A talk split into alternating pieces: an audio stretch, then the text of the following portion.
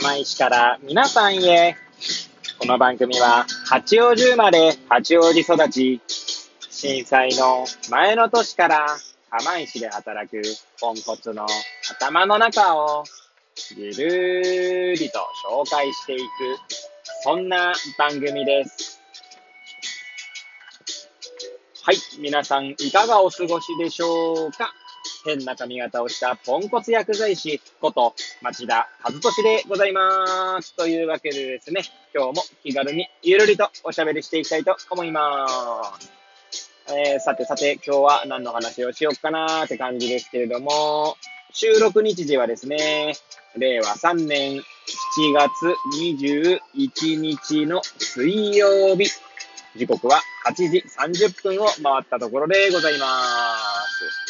いつものようにですね、この時間は職場に向かう車の中でですね、AirPods をつけて運転しながらお届けしております。はい。で、今日は、あ、今日はというか何のね、話をしようか問題ですけれども、前回の放送ではですね、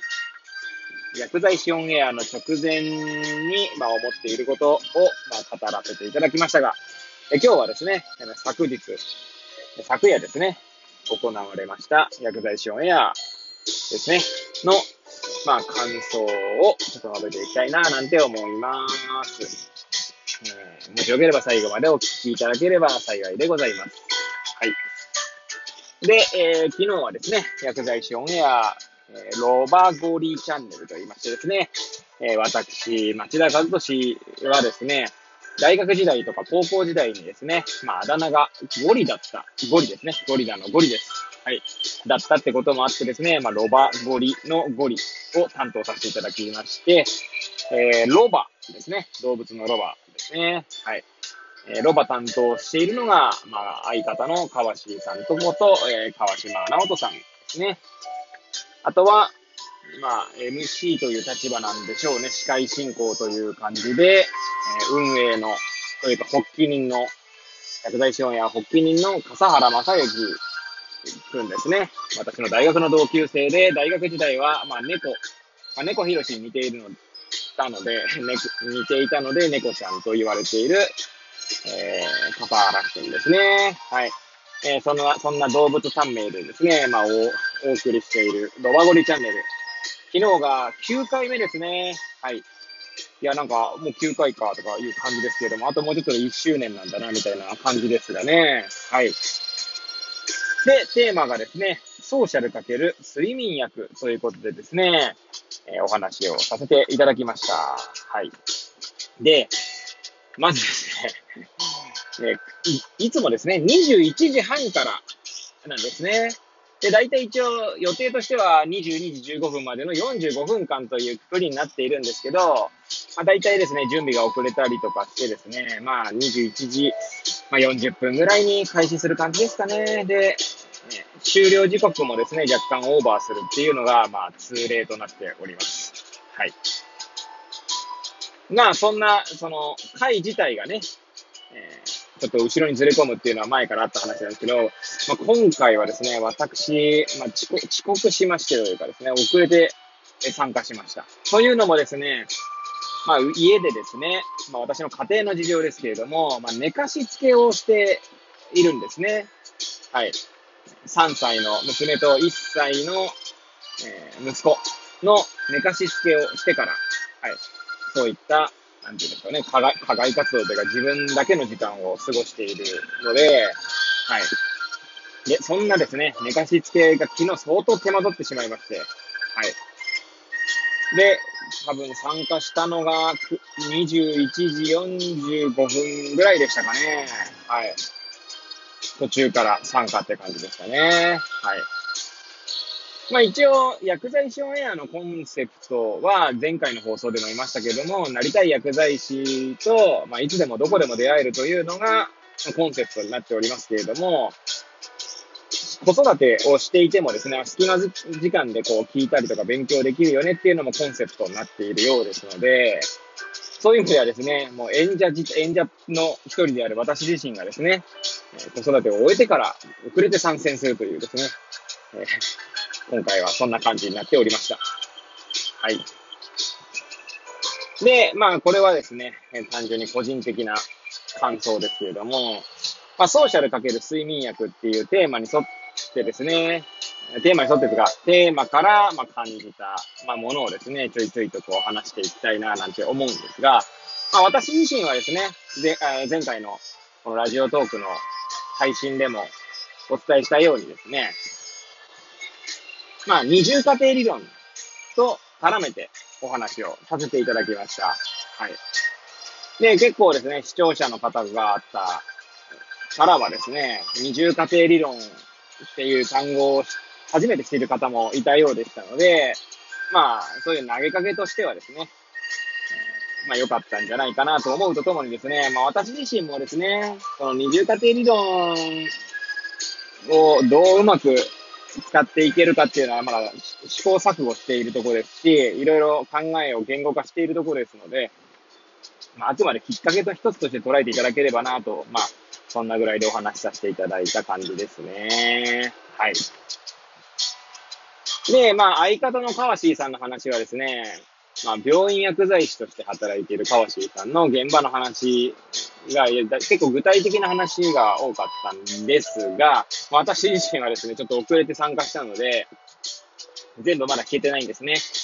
アーカイブが残っているので、ちょっと後で聞き直そうかなとは思っているんですけれども、はい。で、まあ、やっぱりですね、その、患者さんがな、何をもって眠れないとしているのか、ですね。つまり患者さんがどう認識しているのか、睡眠に対してっていう、えー、その認識面を含めた背景ですね、を知るっていうのがやっぱり重要なんだなと改めてね、気づかされた、えー、回でしたね。はいまあ、それは日々ですね、患者さんとお話ししながら感じるところではあるんですけどもね、はい、なかなか難しいですね。で、あとは、こう、懇親会。私たち、ロバゴリチャンネルではですね、懇親会をいつも設定しておりまして、なんだか、スパ、スパチャっていうのかな？スパーシャルチャットって言うんですかね。スペシャル、スペシャルじゃないと思うんだよ、あれ多分。はい。まあそういうアプリが、アプリというかツールがあるんですね。はい。で、いつも懇親会してるんですけれども、まあそこにですね、えー、参加させていただいた方でですね、今は薬局で薬剤師をしているんですけど、過去、過去にはですね、病院の薬剤師だったり、研究に携わっていたり、大学で教員をしていたりっていう、様々なキャリアを重ねてきた方がですね、いらっしゃっていただきまして、いらっしゃっていただきまして、はい、はい。え、すみません、最近あの、私の日本語はね、ところどころおかしいかと思うんですけれども、えー、もし聞いててですね、突っ込んでいただければと思いますが、はい。え、それは置いといて、はい。えー、そんな方がですね、来ていただいたので、お話を聞いていると、その方はノルウェーにですね、留学した経験があるようなんですね。で、ノルウェーでは、白夜とか、白夜で合ってるような、要は一日中明るいということですね。はい。ノルウェーはかなり緯度が、えー、た、なんだ、高いのか低いのか。とりあえず、あの、より北です。はい。北欧というかなんとなくイメージつくかでしょうかね。はい。あれはスカンジナビア半島かな？合ってるかな？私もちょっと地理ちゃんと詳しくないと思うんですけれども、まあ、世界地図を思い浮かべていただけると、イギリスですね。まあ、えー、グレートブリテンですかね。はい。の、まあ、東に位置するのが、まあ、スウェーデンとかフィンランドとかノルウェーがある、確かスカンジナビア半島だったと思いますけれども、まあ、北欧ですね。はい。多分、隣はあれ、ロシアとも陸続きになってんのかな？あ、陸続きになってますね。なんですけど、ちゃんと国境を接しているかどうかはさておきなんですが、バルカン半、バルカン半島じゃない、バルカン半島は違う。えー、リトアニアとかエストニアとかラトビアとかとも接してるかどうかっていうのはちょっとさておき、今頭の中でね、世界地図を書きながら喋ってますけど、えー、そこをもしですね、ちげえよって言ってですね、突っ込みながら聞いていただければと思います。その、えー、地理的なところはですね、ちょっとさておき、ノルウェーにはですね、まあ、要はそのビアピアといって、一日中明るい日があるので、やっぱりこう睡眠ということに関してはですね、リズムが狂うこともあるようなんでしょうね。なので、かなり、えー、睡眠導入剤に対する処方というのが、まあ、あの、なんだろう、そんなに気軽に処方されないような仕組みになっているようで、えー、その今回ね、懇親会に参加してくれた方が言ってたのが、まあ、日本はですね、めちゃくちゃもう気軽に出しまくってるよねっていうところを問題視していらっしゃいましたね。まあ、それは確かにね、そうだなとは思うんですけどね。なかなかただこれ難しい問題があって、多分その法的な規制というか、がない限りですね、なかなか難しいんだろうなと思いますよね。まあ、実際、え、睡眠薬とか睡眠導入剤あるいは安定剤と言われる一般の方がね、認識しているような薬というのはですね、例えば30日分しか出せないというところが、まあ、決まってはいるものが結構多いんですけれども、まあ、こういうタイプで実際はですね、なんて言うでしょう、複数の病院で薬を出してもらう方がいたりとか、まあ、簡単に言ったらザルですよね。ザルの目をこう通り抜けるもののようにですね、全然チェックがなされていない。で私たち薬剤師もチェックする立場にあるんですけど、チェックしきれない面もあるなというのが現状ですね。はい。まあね、そんなこと話してたらそろそろ12分が経とうとしているので、まあ中途半端なところで終わってしまいましたけども、まあ今回、まあ総じて言うとですね、今回もま学びをきと、学びと気づきが多い回となりました。えまた来月もですね、え楽しんでいきたいと思いますし、学んでいきたいと思います。もしよければ、えアーカイブでもいいですのでね、聞いていただければ幸いでございます。というわけで、これを聞いていただいた皆さんがより良い一日を過ごせますようにとお祈りさせていただいて今日の放送を終了したいと思います。順番変わってしまいましたけども、いつも最後まで聞いていただきありがとうございます。それではまた明日皆さんお会いいたしましょう。さようなら